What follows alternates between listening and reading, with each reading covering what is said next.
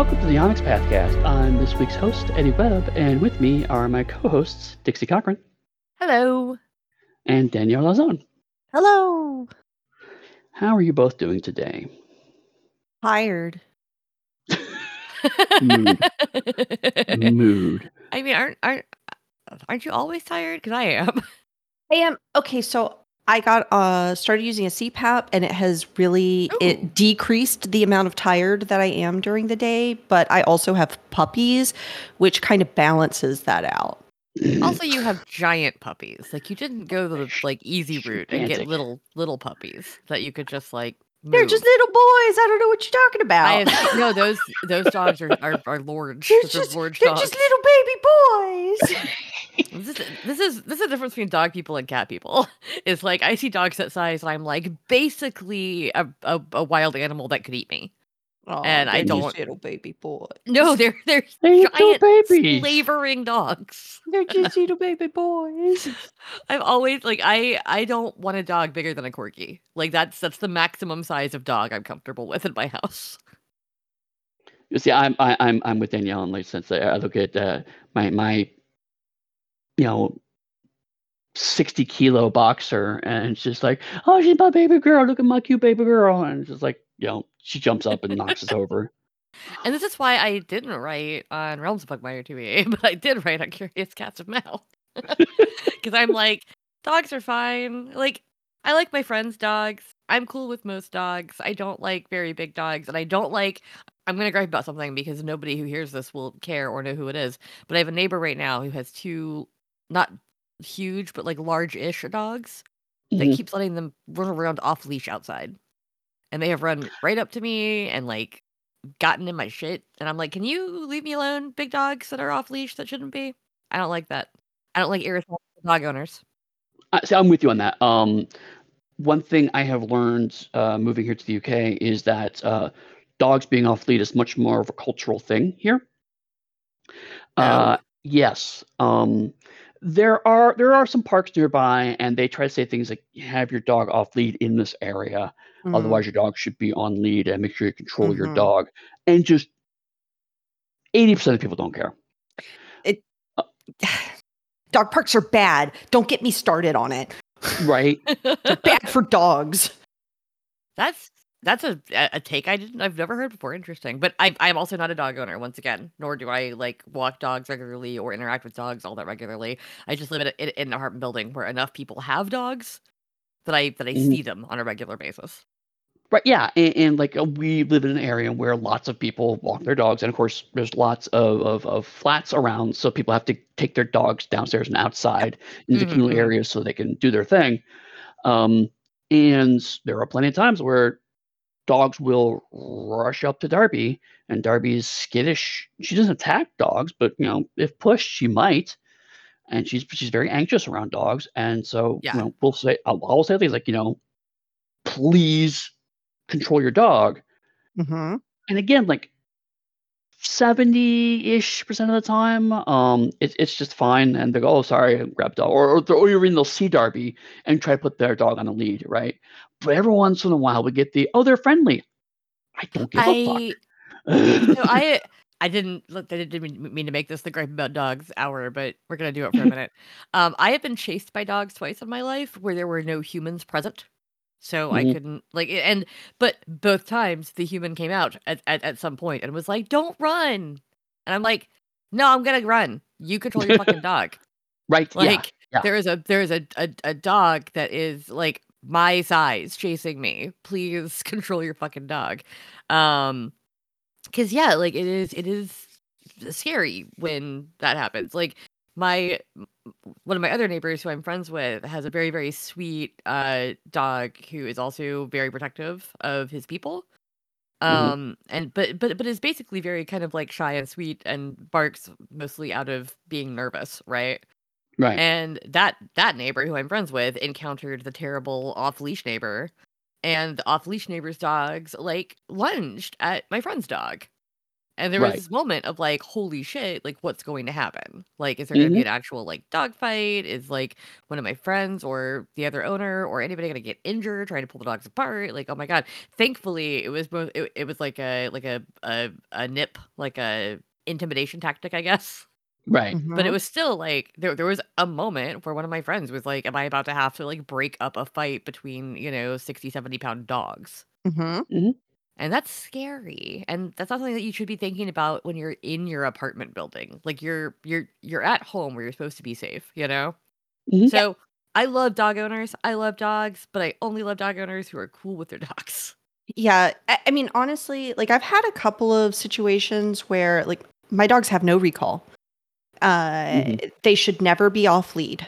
hmm Like if you don't have perfect recall on your dogs, they should never be off lead. Completely agree. Ever, every now and then they will bust out of my house. By by recall, do you mean you can call them back, or do you mean they have Yes. bad memories? No, no, no, no. Okay. It, it 'Cause means sounds like you're saying your dogs have really bad memories. yeah, no. funny to It, me. it's true, it's but yeah, it's it's called recall, and it's essentially if they're out and about wandering around off lead, you can call Mhm. them and they will come to you immediately. right. Okay. no matter what the distraction is. Mhm, mhm. Um, and that that's perfect recall. But and you can absolutely train your dog to have it, but if they don't have it, they shouldn't be off lead because if your dog is running at another dog, especially if that dog is on lead, you have no idea, even if your dog is friendly, even if they just want to meet that other dog, you have no idea what that other dog is going to do in Mhm. response. They're not they're not going to be feeling it. You have no idea.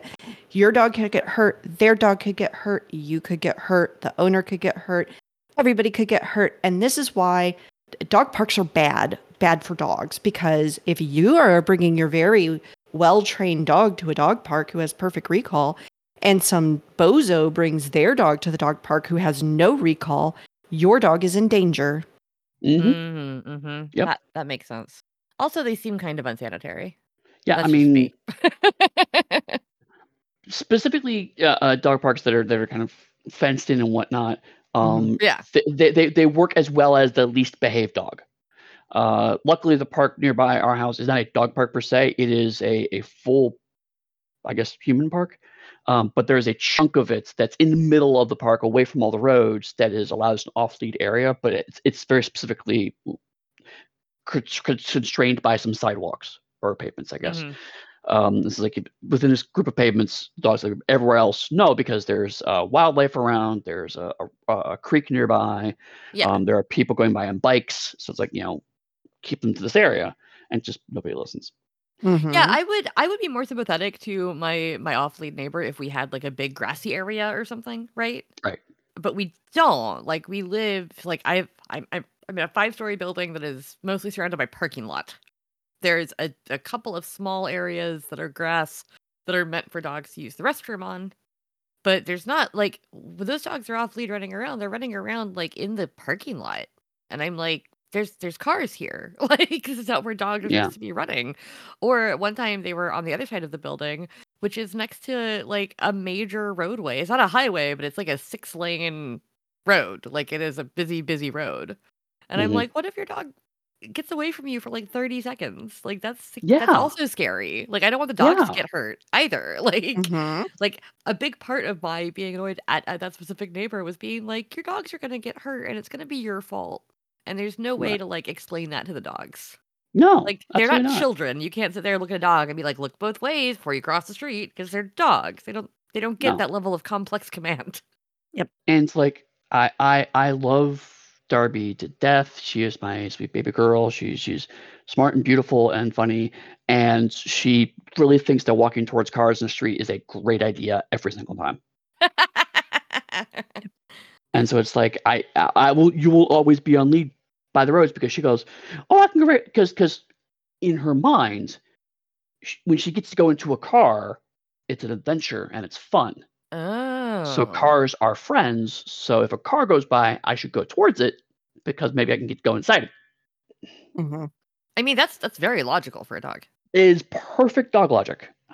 yeah, I um my my my boyfriend kind of wants a dog and I have definitely like said, okay, when we have like a house or a townhouse with a fenced in backyard. That's that's my requirement. Mhm. uh, because I don't like getting up early to walk dogs, no. and me I don't neither. like having to walk dogs when it's raining. And I don't like any of that shit. I like being able to open a door and let them out, and then I can Yep. clean up after them later if I want to. You know? Oh yeah. that's, that's that's how I grew up. I, I I had a Scottish Terrier, and then I had a Dachshund when I was a kid, and for both of them, it's like they went out in the backyard, they ran around, they did their business, they came back inside, and if they were wet, I toweled them off. You know? Yep. Mhm. I'm a I'm a low maintenance dog owner, which is why I have cats. Right. Yeah, I mean, it helps that I have a huge house and a huge Right. backyard, and I can just send the dogs outside to run around in circles and chase each other, and then clean all the mud off of them when they come inside. And Yeah. I still get like like I'm I'm I'm still not an advocate of dogs in apartments or in big cities, but that's just because I feel bad for the dogs. oh yeah, same. Like- I'm not. I'm not a fan of it either. Yeah, like Mhm. whenever I see people, especially with big dogs in like downtown DC or like New York City or whatever, I'm like, that seems cruel. Like I There's don't cer- know. It just seems weird. There are certain dog breeds that don't need that that as much. Like there are certain dog breeds that are big that will do just fine in an apartment. Yeah, like, like, I mean, like like like Darby, who we're talking about, like Eddie lives Yeah. in a, a a large city, Yeah. but One also yes, your your city has really good parks, though. I would I will Yeah, say yes. that, Yes. Like, London is very good about green space. and especially where you live, because I know Mm-hmm. the giant park you live near. Right. Um, whereas for us, it like if if you're in some places in DC, sure. If you're in others, I don't know. Like I can see it if you're in New York and you're like walking distance or like easy walking distance because everything in New York is walking distance, but like easy walking distance to like Central Park, right? But then I see people who I don't know. I just feel bad. I just I just want dogs to be happy. No, I'm, I'm with you because like even in Atlanta, right? Like um here we're within like two minutes walking space of green space. And even if we were further in the city, we weren't we aren't more than 10 minutes away walk from a green space. It's kind of hard to get more than 10 minutes walk from any green space in, in London, right? In Atlanta, even though we had a house with a yard, if we didn't, it would have easily been like half an hour or a Yeah. drive to find Yeah. a green space. Yeah, because I know where I used to live in Atlanta too. Right, yeah. there is nothing around there. so we were constantly having the are we going to get yelled at for, for using someone's yard because most of the time as long as you clean up they don't care but every once in a while someone cares and so it's like okay but this is literally the only green space i have access to Wasn't the closest park to you the one where they were making Cop City? yeah Where they're still mhm. making Cop City? Yeah, that's fucking irritating. Because that's a mean, great there- park. I used to hang out there.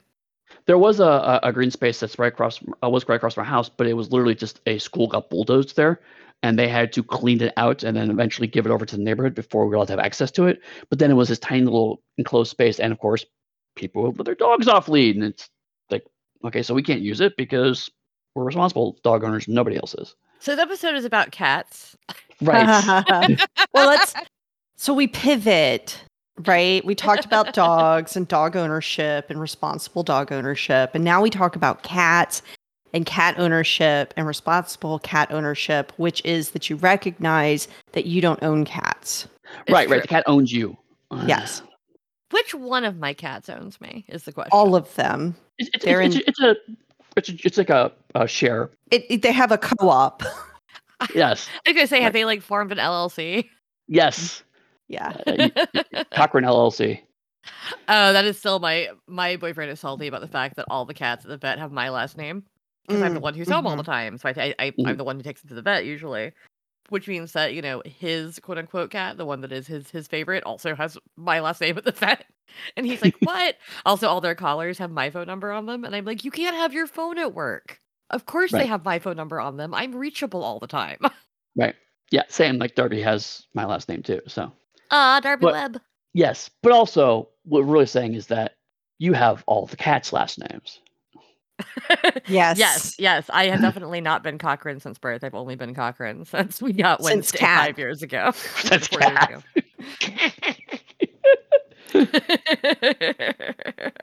But it's funny because like um uh as we ease into the topic, um I've had some people online because I'm so known as the guy who worked on Pugmire and I talk a lot about my dogs. Uh and they're like, you know, a lot, you know, how can you even write for cats. I have been owned by cats in my past. Do not get me Mhm. wrong. Mhm. Um, uh, uh, because when I first met Michelle, she had uh, two cats, uh, Trillian and Greebo. Um, oh, and if you recognize those references, you're probably just as much of a nerd as Michelle and I are. yes. Uh, but um, so and then they were fantastic, and Trillian was a beautiful white fluffy princess who you know every the world revolves around her, and she knew it.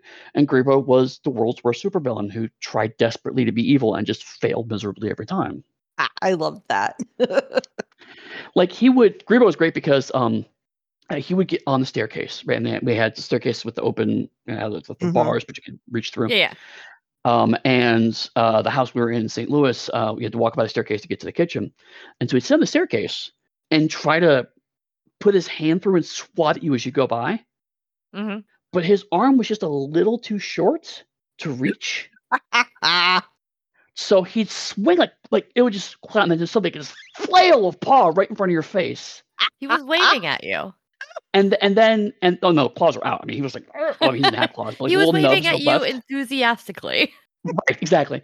But then he would stare at me like like I'm the asshole, and then storm upstairs. And I'm like, your your plan is the one that failed, my friend. Okay, And, I then- have and I just imagine it's like Doctor Doom, Richards, you know. I have a cat story that happened very recently that I, I, would, I would like to share. So I have I have I have three cats, right? I have I have Wednesday who uh, can do no wrong. That's that's my boyfriend's cat. Uh, aside from the fact that she occasionally decides to pee on things, which is not great. Uh, Right. but then I have Lydia, who's who's very much my cat.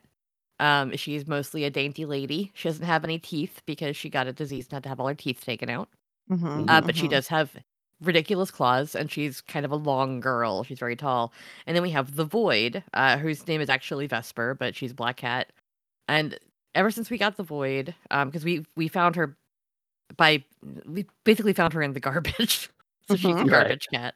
Garbage Like cat. most Um, cats. That's Well, the other two we got through like adoption situations. This one we just found, well, and we're like, well, right. eh. You got Vesper through what is called the Universal Cat Distribution System. Right, right, right, right, right. Um, so we we got Vesper, and she's she's very needy to us and very skittish with the other cats, uh, which is weird because like Wednesday just wants to be her friend. Wednesday wants to groom her and sleep with her and be her best friend. Wednesday loves all cats. Um, the void is always hissed at Lydia. But there's a little section behind me in the office where I sit where I've got like a blanket on a box and then a, a different box sitting next to it. And the cats often hang out up there, right? Mm. And the other day, Lydia was hanging out there. Lydia has historically swatted Vesper whenever Vesper's walked by, just mostly for fun. Like she doesn't have her claws out; she's just trying to play. And Mhm. Vesper always takes it very personally and hisses and runs away. Mhm.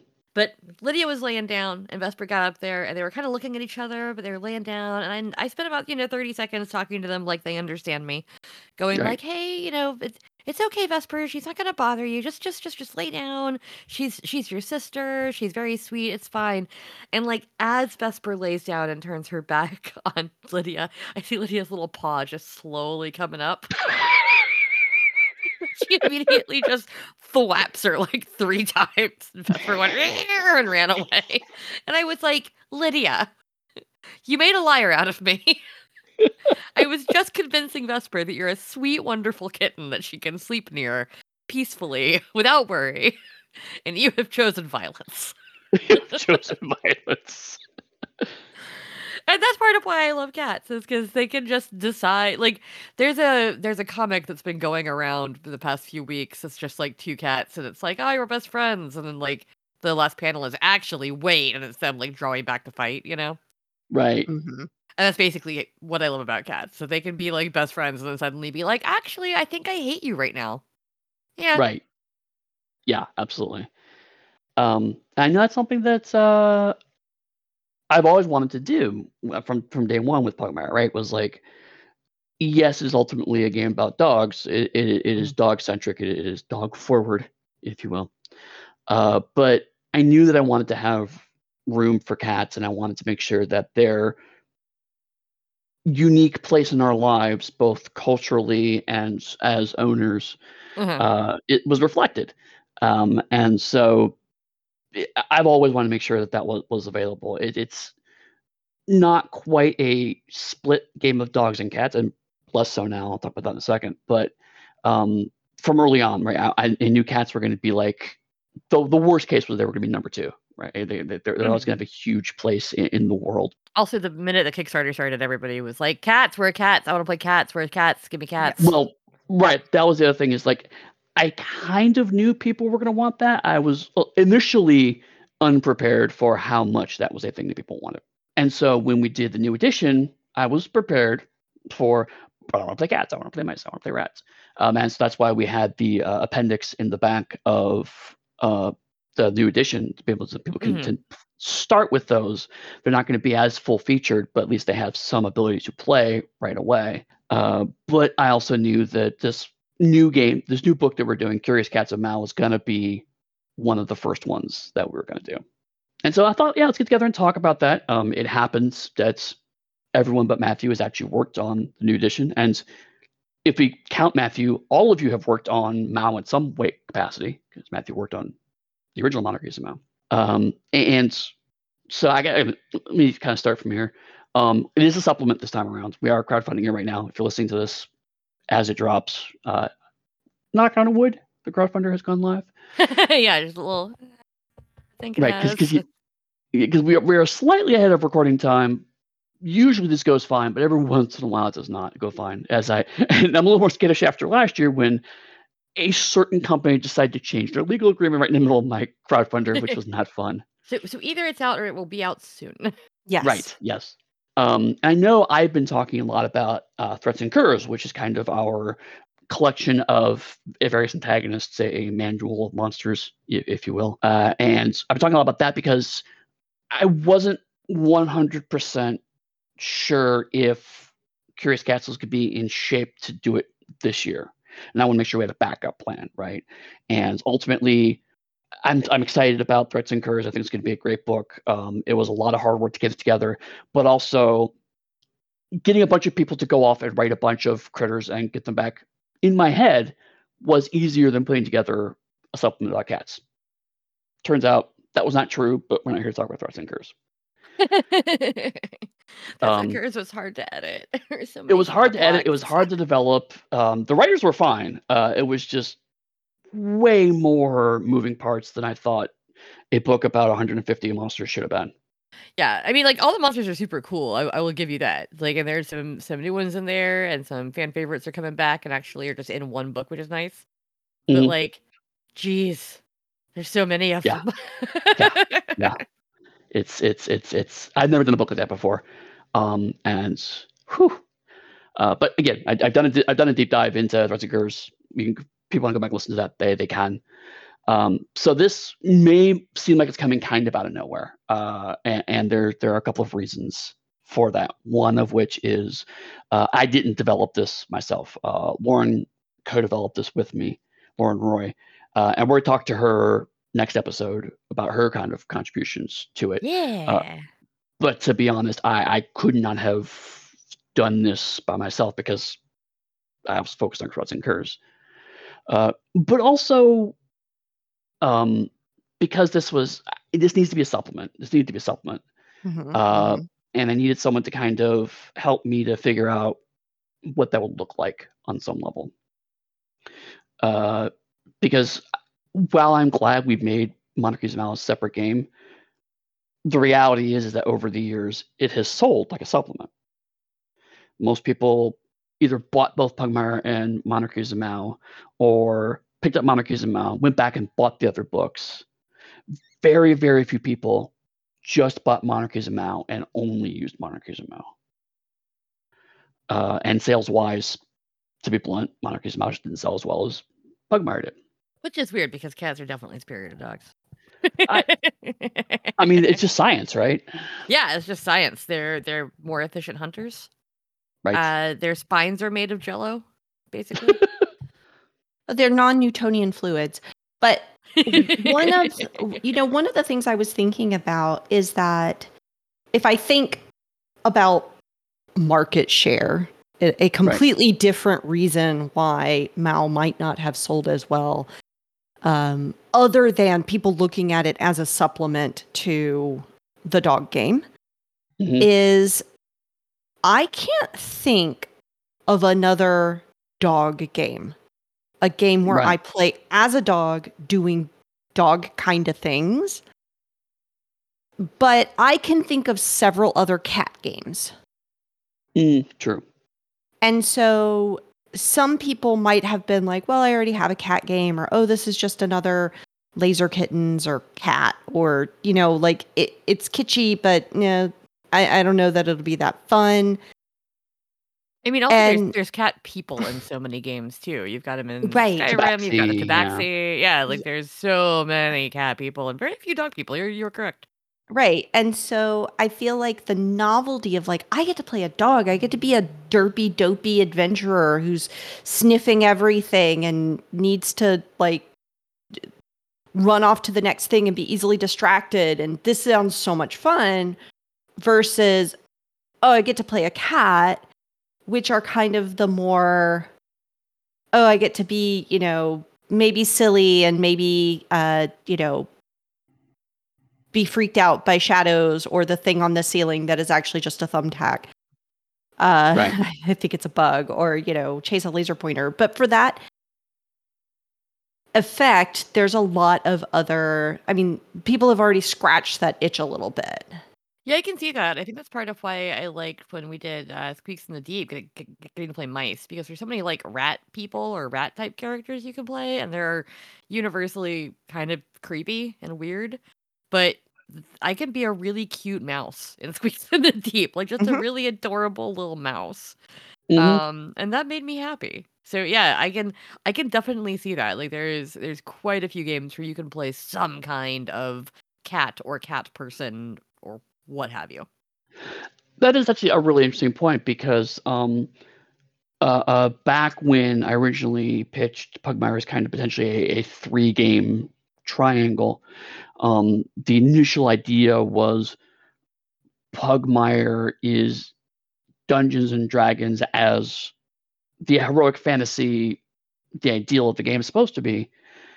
Uh, Squeaks and Deep was supposed to be Dungeons and Dragons as the kind of uh, eternal undergrounds crawl Mm. that a lot of people kind of believe it to be or it has some initial roots in and cats in pugmire is kind of the d&d murder hobo thing that people actually play d&d as often. Right.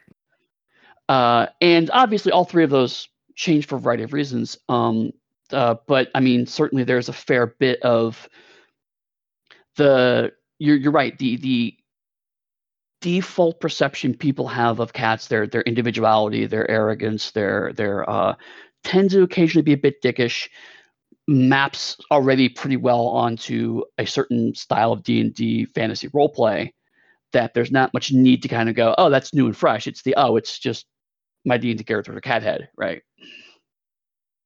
Um, and i know it's something that i wanted to push partially with uh, monarchies of mau but lauren and i talked about pushing even further with curious cats and mouse like, no there's actually a whole distinct gameplay here Yes. that cats bring to the table that goes beyond just oh and i also have a cat head right. and maybe this is a, a, part where i can throw to dixie a little bit because i know one of the sections you wrote dixie was character creation um, so maybe we talk through kind of what that was like and and what direction you got Yeah. Um. Gosh, I'm gonna open my red lines while we're talking. That's not even the right book. That was uh, Squeaks in the Deep. I have too many things around here. Uh, no, I, I, uh, I know that a lot of what we were doing was for, for for character creation was keeping it, you know, faithful to first edition, right? Right. But the world has moved on by five years. The same thing that we did with Realms of Pugmire. Mhm. Um, but for for character creation itself, I think the main thing I was doing was just trying to kind of like present all the callings in a way that still made sense, that made them feel heroic when they needed to be, because obviously some feel more heroic than others. Mhm. Um, I really wanted that like breadth to be there because I knew that like I I kind of felt like with with this new edition we were pulling them a little bit more heroic, which I I, I enjoyed. It's not just about like house politics and backstabbing and whatever.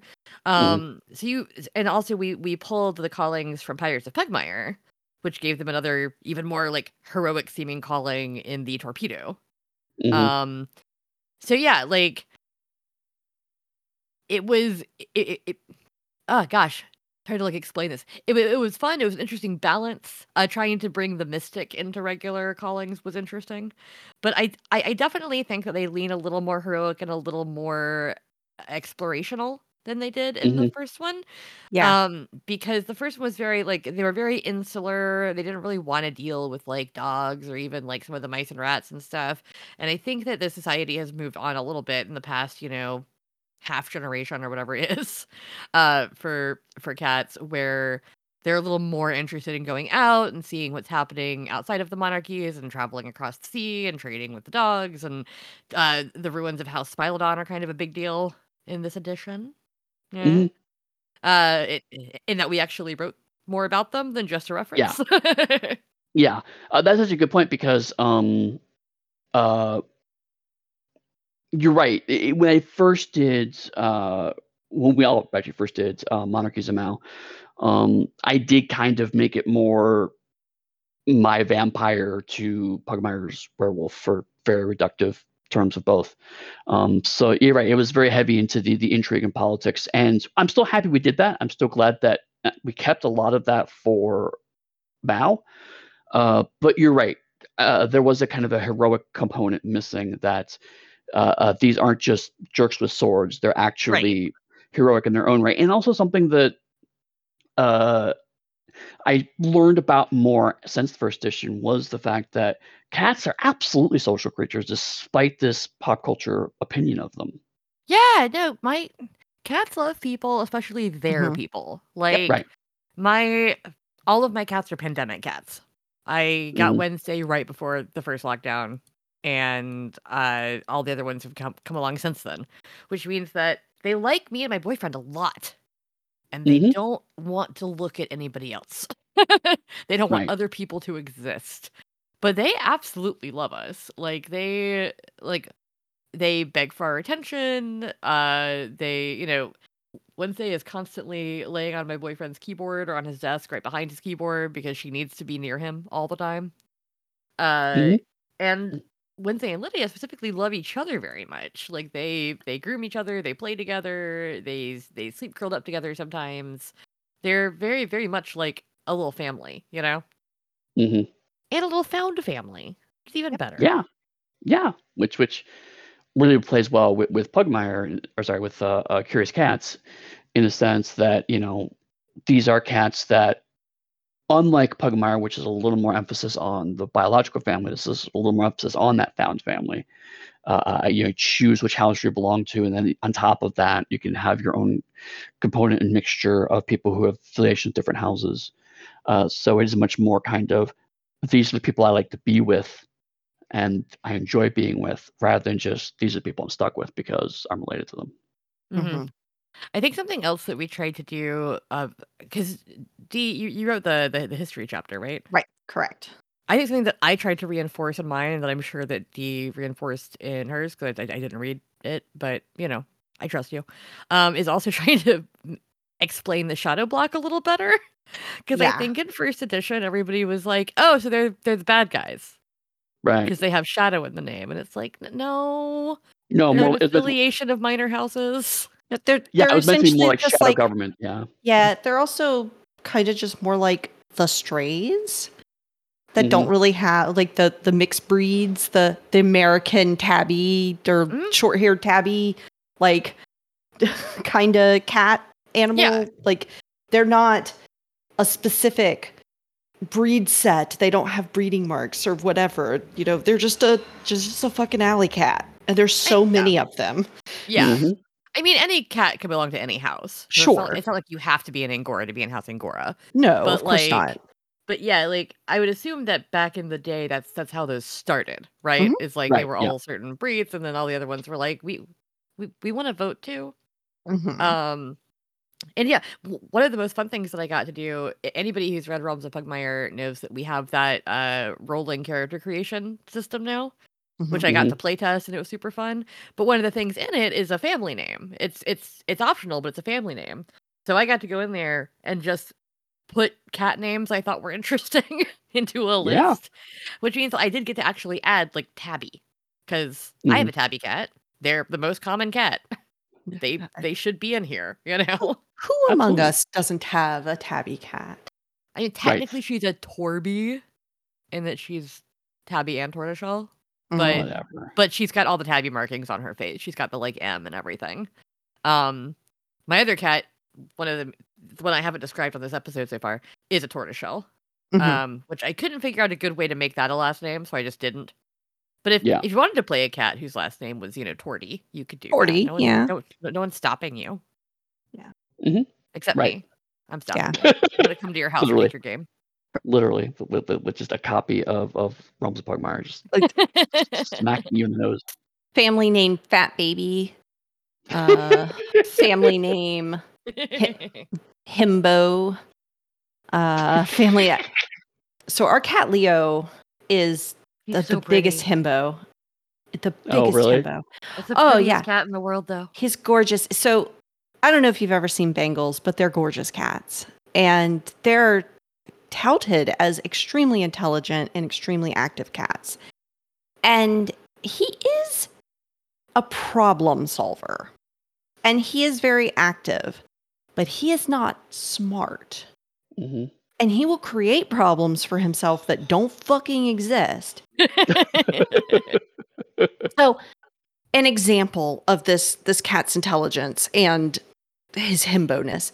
We have one of those cat it, like pet gates. So it is a little gate that goes in front of the laundry room where the cat litter boxes are, and the food is in there, so the dogs don't go and eat things.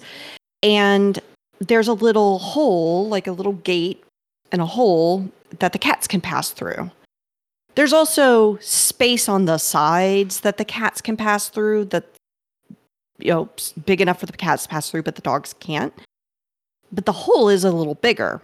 And when we first got Klaus, he was a little wormly lanky little boy and he could wiggle his way through the hole. And so I closed it.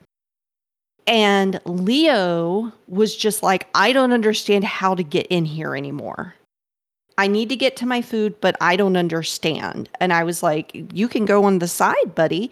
And he was like, No, I guess I got to go over.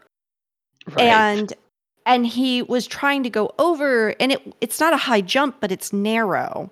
So he would jump and like scramble, but there was nothing to like get purchase on, and so he would just be dangling from it, and I would have to lift him up and put him over because he had this serious problem of not being able to get over the the gate. We, he could just walk right through it, and I would like I a couple of times I pushed him through the side just to show him he could do it, and he just refused. That this Nope. was the this was like this. You closed my door, and now I am stuck. And he would sit in. I would get him in there, and then he would sit inside the laundry room when he wanted to come out and just cry Mhm. like please come save me from this jail you have put me in and i'm like you are the dumbest dumbest cat there is a space you can walk through sir and he would just be like i'm too big for that i'm like you're not too big for that cannot be done. Yeah. Nothing can be done about this. uh That's he his ju- favorite. Sorry, go ahead. oh i was gonna say he, he jumps places and we Mhm. call it he stronks himself places um because he will jump up to get to a place and he can't quite jump high enough, but he can get his front paws on it and then he will just heave himself, all 16 pounds of him, with his front little legs like a strong little man onto whatever he's jumped onto. We we just say that all of our cats have have have hops when they jump. We're like, like Mhm. look at those hops. Look at you Yeah. hopping. Yeah. Um, Vesper's favorite thing is to uh, park herself outside our bedroom door, which we keep closed because the aforementioned Wednesday who occasionally pees on things. Mhm. So you know, Mhm. Keep the bedroom door closed, right? It's where the bed is. Right. I don't want it peed on. Right. Um, Vesper, however, thinks that that bed is her cat bed. She thinks that Mm. our our queen sized Mhm. wonderful bedroom set is her personal cat bed. Yeah. and She gets offended if we don't let her in there to sleep. So much like yours will sit in the in the in the room and cry thinking that he's trapped, mine will sit outside our door with her squeaky, weird, loud meow, just just whining until someone lets her in to, li- to, to, to lie on the bed, and she'll stay in there for like six hours, just sleeping in the middle of the bed, and then she'll she'll yell again to be let out, and I'm just like, I'm not your butler, like stop it. You but say that. you but that's are. not true. Actually, are. I blame my boyfriend for all this because I am very good at keeping her out of the bedroom and ignoring her. And Right. he's the one who's always like, "Okay, sweetie, I guess you can go in." And I'm like, "Keep stop it. Stop it." Like we are we are teaching them that I'm I'm I'm the mean parent. right. Exactly.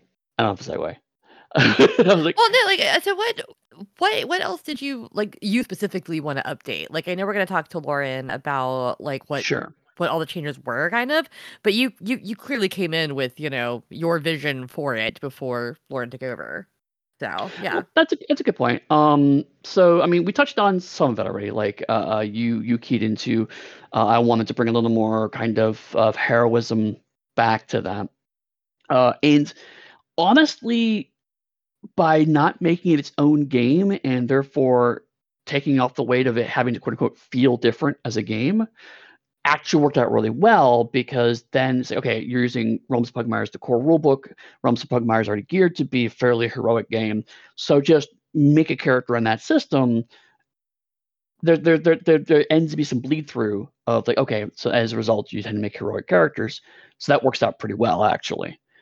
Um, but there are a couple things I wanted to do. Uh, one thing, which I kind of alluded to, is that uh, I wanted to change the political situation. Um, in the original game, the monarchies were still reasonably new. Uh, they had just formed under uh, a new monarch named Trelawney. Um, Mhm. She is now deceased, and a new, after some internal politicking, a new monarch has taken uh, the throne, and she's not as in a good as place as her predecessor was. Uh, What is her name? Uh, Threnody, Threnody von Mount. Yeah. Um, and Threnody's kind of trying to balance a lot of plates that that Trelawney seemed to have a pretty good grasp on. Um, and so as a re- as a result of that, there's more explicit politics happening, right? So on one hand, the politics are more real in existence, uh, but they also, as a result, kind of move into the background a bit more because Mhm. It's now explicitly a thing that happens to other people Mhm. um, and so you can engage with it. There's more of a clear. I'm choosing to opt into these politics because I have a relationship with Threnody or one of the other people on the ruling council, as opposed to before it was kind of a vague. Everyone's kind of in the pol- political mix, and so you had to kind of really intentionally opt out. Uh, the other big piece, uh, from a political standpoint, I want to change is that in the original game, tensions were high with the dogs, and again in a very vague way. Uh, in this case, uh, explicitly talks with Pugmire have broken down. Um, and uh, in fact, one of the short story pieces I wrote, which I don't think either of you have seen yet, um, is a story of the uh, Mau ambassador being sent home. Iliad, uh, Iliad uh, is actually being sent home. He has been uh, deported. Oh And no. he- and, and so it, it's about the carriage ride with another member of his house who's basically trying to politically talk shit.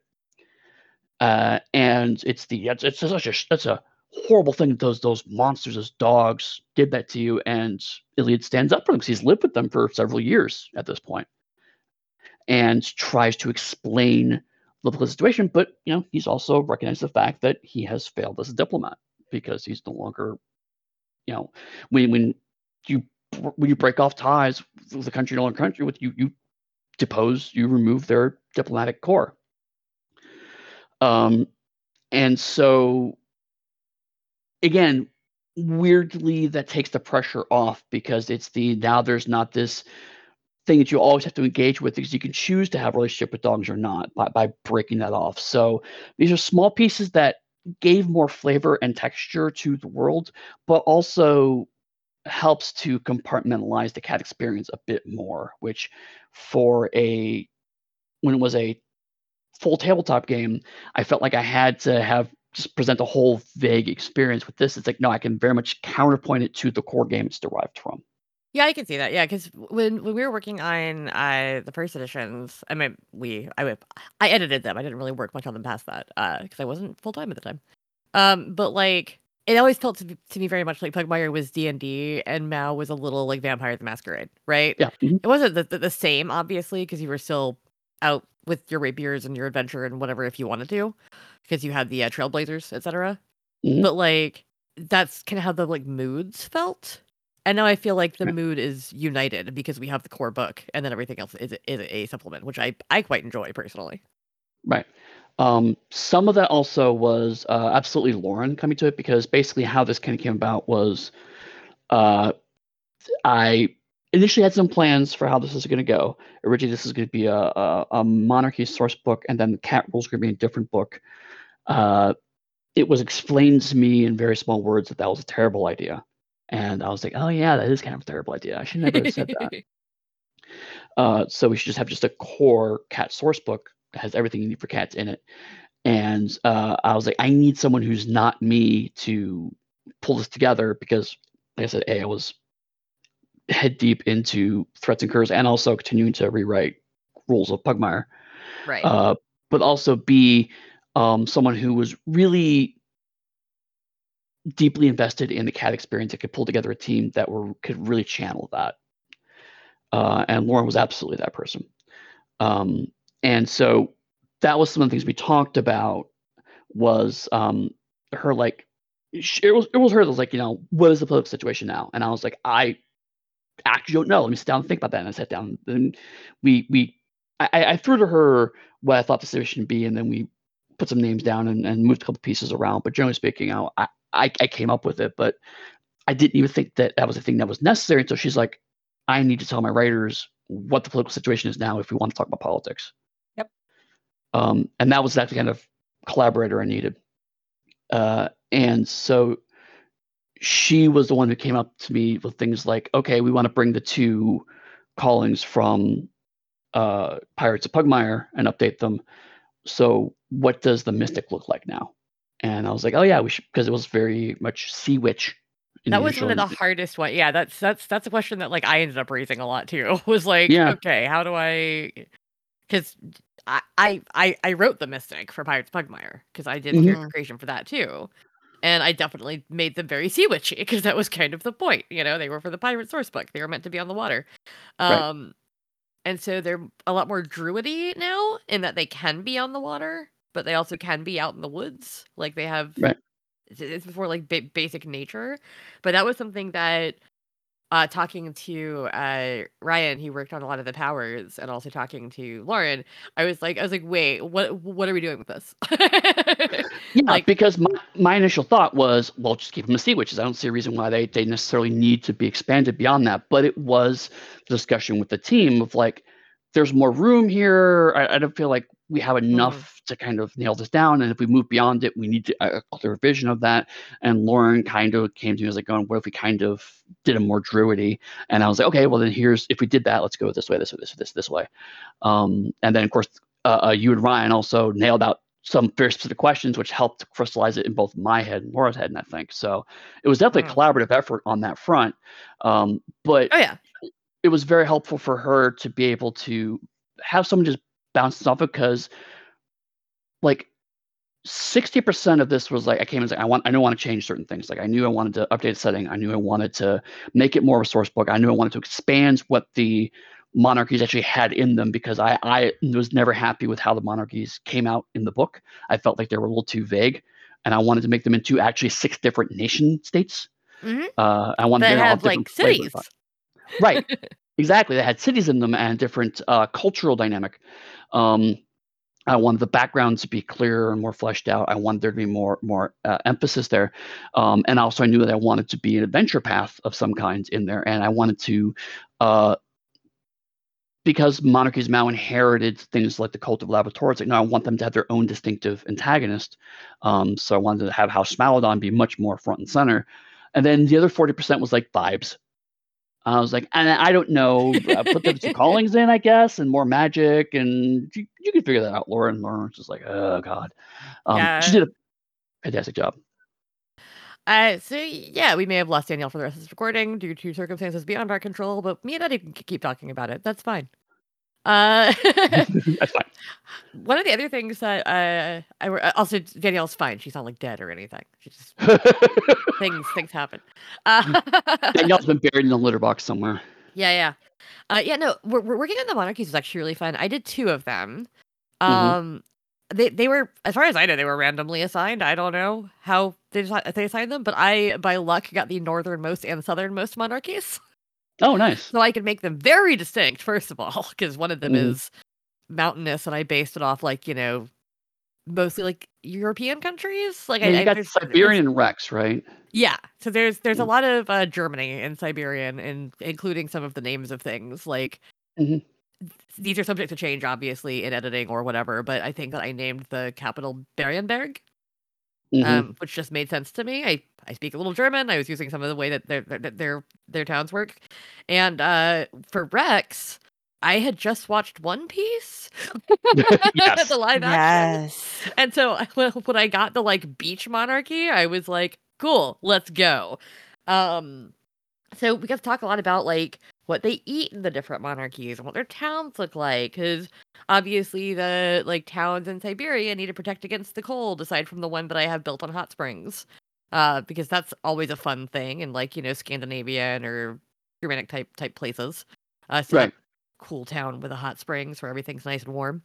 Mhm. Um and, but yeah, it is it is snowy, it's mountainous, and also that means that if the monarchies turn on them, they can retreat into the mountains, but they don't have a lot of ground to fight back from, you know? Right. And that was interesting to think about like tactically as as as well. It's like what if the monarchies break up again? Like who's Mhm. got the advantage here? Because like Rex can go to sea, right? And Right. also they control almost all of the coast. So like most coastal trade has to go through them, which means they can probably tax people and it's just really interesting to think about it like as if they were, you know, actual countries and actual places and like how that would work for the different cats. So like in in in my brain Rex is very prosperous because of their sea trade and Siberian is prosperous mostly because of their stone. Because they Right, can mhm. export that to other monarchies for, you know, house building and street cobbling and what have you.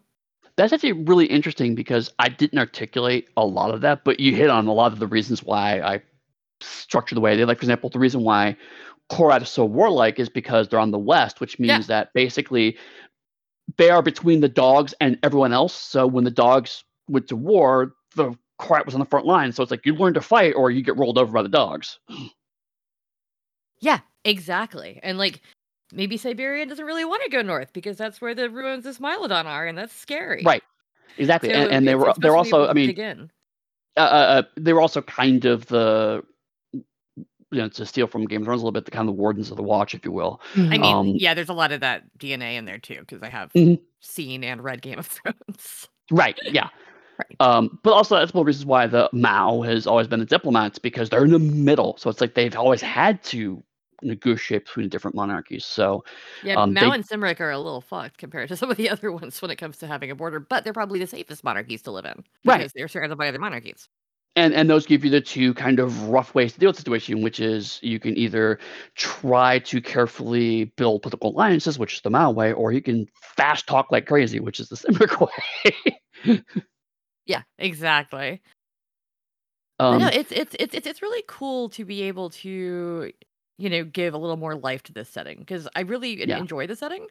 Mhm. Um, but having more detail on the actual monarchies as they are, because like I think a lot of people tend to play them as like every monarchy is basically like a city, even Yeah. though that's that's not the case clearly.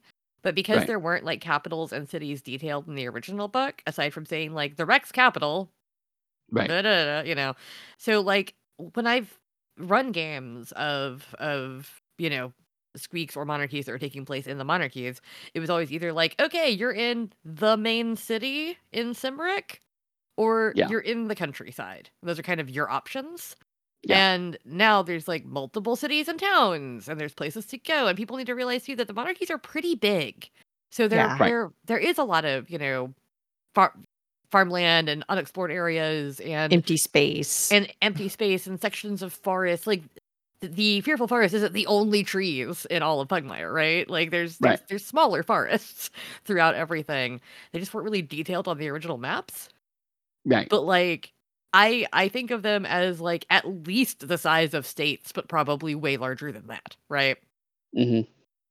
Right. I mean, um, Pugmire is the biggest city, but also it, Mhm. there's literally it, it's like there's Pugmire and then there's nothing and there's Houndton, there's nothing, then there's Waterdog Port.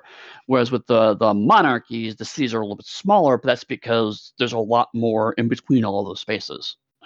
Yeah, yeah. And I mean there's there's every monarchy has a capital.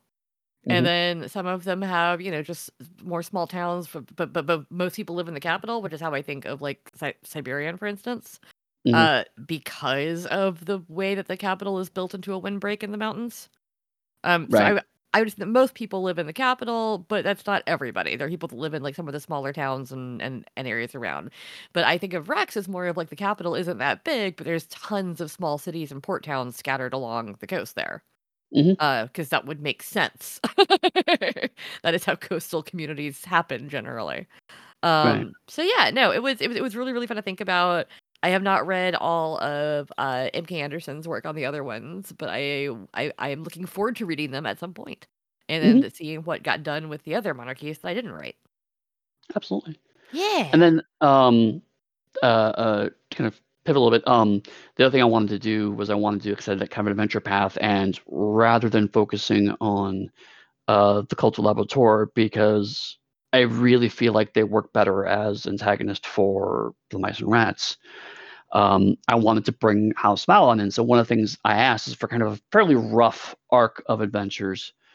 Um, And so basically, the, the three event. Uh, I, I I worked out the rough ideas with Lauren. She fleshed out a bit more, kind of what each one needed to cover. Um, and I think you did the middle one, right? Yes, I did. Um, so you got the worst of both worlds because you had to follow up the threads from the first one and lead to the third one. Yes. um, but uh, uh, I, I thought you did a great job. But I don't know if you want to talk a little bit about kind of what that experience was like of trying to pull it together and work on that. It was interesting because I had first I had written the the history section of Mhm. the the monarchies of Mau, which is kind of the in slightly in character letter from Pixie to the oh right. a Pugmire like people like, hey, Mhm. this is what the monarchies are like. If you want to try again to to do talks with us, maybe keep some of these things in mind because what you did before it wasn't working. Right. The, Um, it's the propaganda piece of here's what our culture's like. Please stop accidentally insulting us. Yes, and, and it, it's yeah. Here's what our culture is like, and here's some fundamental differences that I think you really need to understand if you're going to try to like come back here. Mhm. And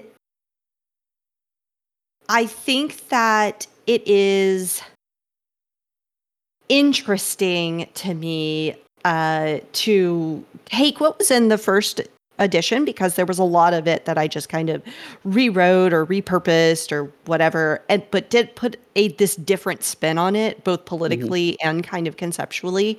yeah.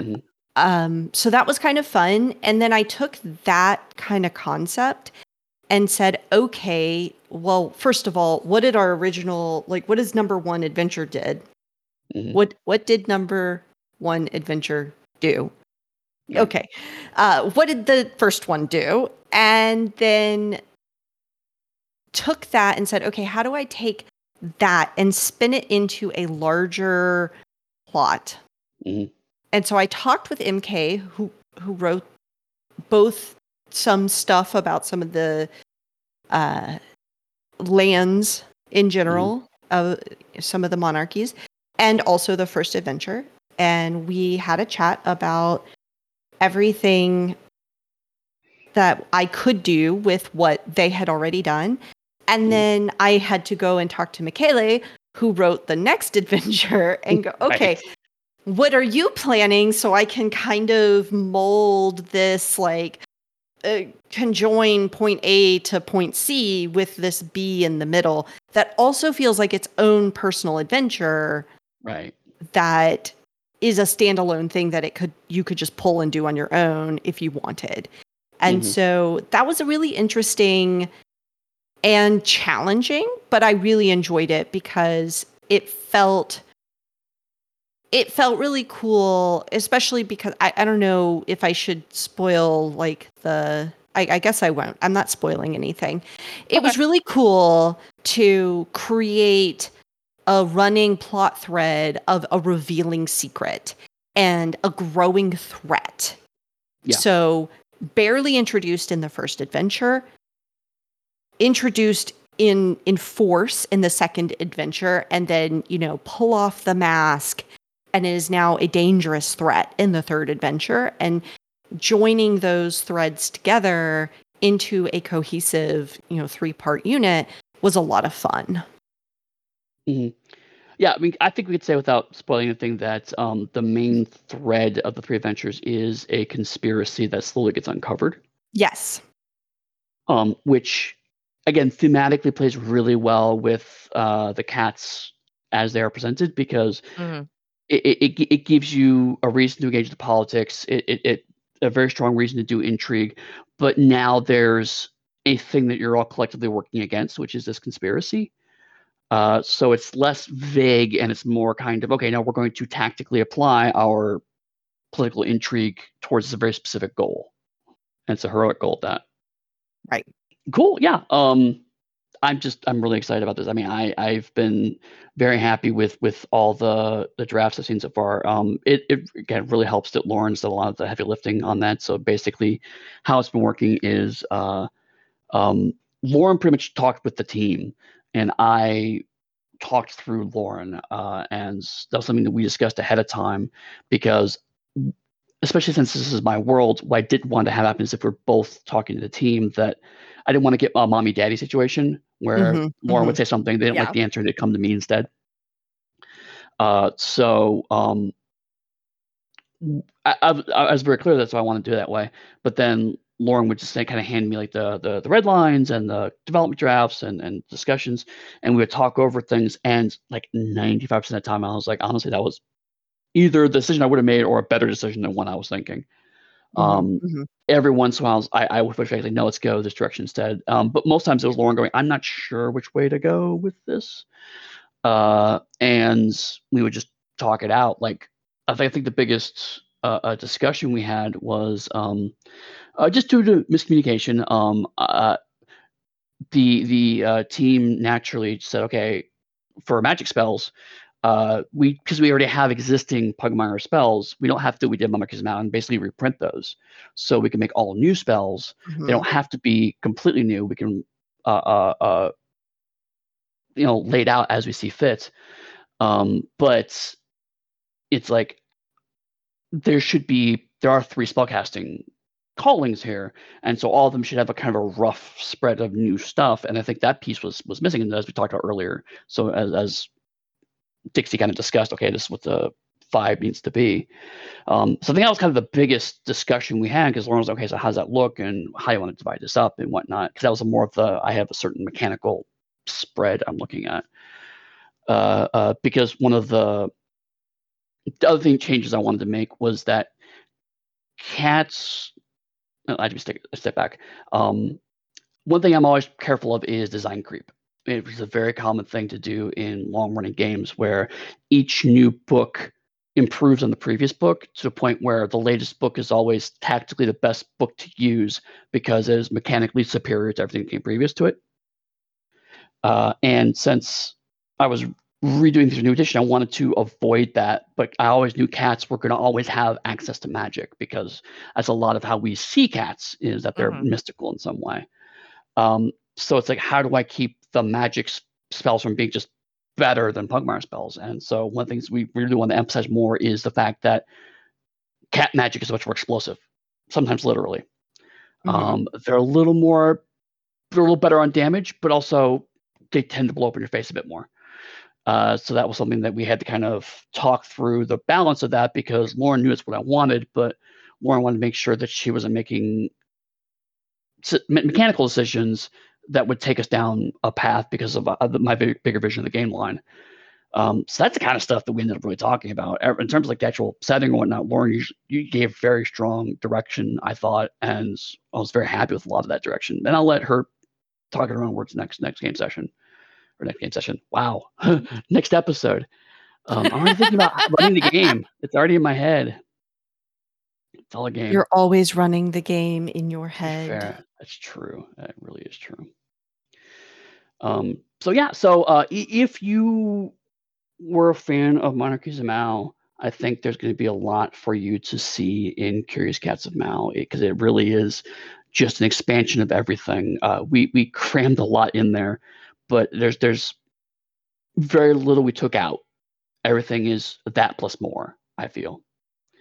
Um, if you didn't pick up Monarchies of Mau and you said, "Hey, I've been thinking about playing Pugmire, but I want to play cats," this is definitely the book to look at.